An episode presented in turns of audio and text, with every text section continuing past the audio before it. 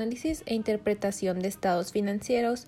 Bueno, pues que primeramente sus conceptos generales de los estados son estados financieros, que son el resultado del proceso contable, que el objetivo de los estados financieros pues es, em, es informar sobre situación financiera de una organización en tal fecha determinada con resultados de sus operaciones. Y pues los estados financieros sirven para la toma de decisiones. Eh, bueno, los principales estados financieros pues son el balance general y el estado de resultados y se clasifican por su importancia, por la fecha en la que se refieren o por su presentación.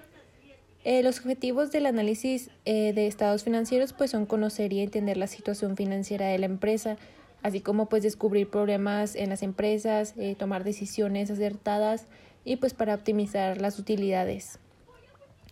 Eh, bueno, después están pues los métodos de análisis financiero, que pues aquí el analista de estados financieros este cuenta a la fecha con pues con una cantidad bastante considerable, considerable de métodos para llevar a cabo pues dichos estudios.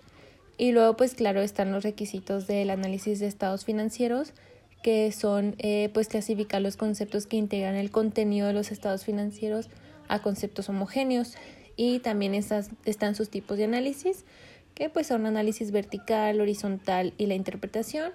Pues el análisis vertical es aplicable cuando eh, pues se analizan estados financieros en un solo ejercicio.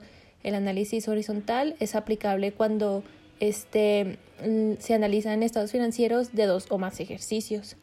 Y luego pues la interpretación que se entiende por interpretación de la información financiera, eh, la explicación de los conceptos y las cifras eh, pues contenidas en los estados financieros que se basan en, en los análisis y la comparación de los mismos pues a través de un juicio personal. Y después están los beneficios de la información financiera, que son a los proveedores, a los propietarios y a los acreedores. Este, pues a los proveedores, pues sus beneficios son la capacidad de ventas a los clientes, o la capacidad de la producción de sus clientes. Y luego, pues a los propietarios, pues es el, pues los costos de producción, que la utilidad de rendimiento estén en relación con los ingresos, con los costos, con los gastos, con el capital invertido, que su inversión pues esté asegurada y que la utilidad pues eh, a la utilidad del dividendo o rendimiento pues sea adecuada y suficiente. Y luego pues los beneficios a los acreedores es que pues, la situación financiera eh, de sus clientes, las perspectivas del crédito de sus clientes o la cuantía y la especificación de las garantías pues, que proporcionan em, sus clientes. Y luego también pues está que en especial se aduce que los estados financieros de una entidad pues satisfacen al usuario general eh, si estos proveen elemento de juicio entre otros aspectos eh, respecto a su nivel o grado de solvencia, de liquidez, de eficiencia operativa, de riesgo financiero, de rentabilidad. En la solvencia, pues sirve al usuario para pues, examinar la estructura de capital contable en una mezcla de recursos financieros. En la liquidez, pues sirve al usuario para evaluar eh, la suficiencia de los recursos de la entidad para, pues, para satisfacer eh, sus compromisos de efectivo a corto plazo.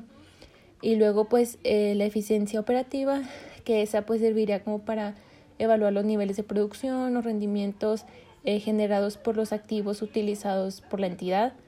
Y luego también está el riesgo financiero, que pues ese servirá al usuario para pues evaluar la ocurrencia de algún evento que cambie las circunstancias actuales o esperadas de la situación de la empresa.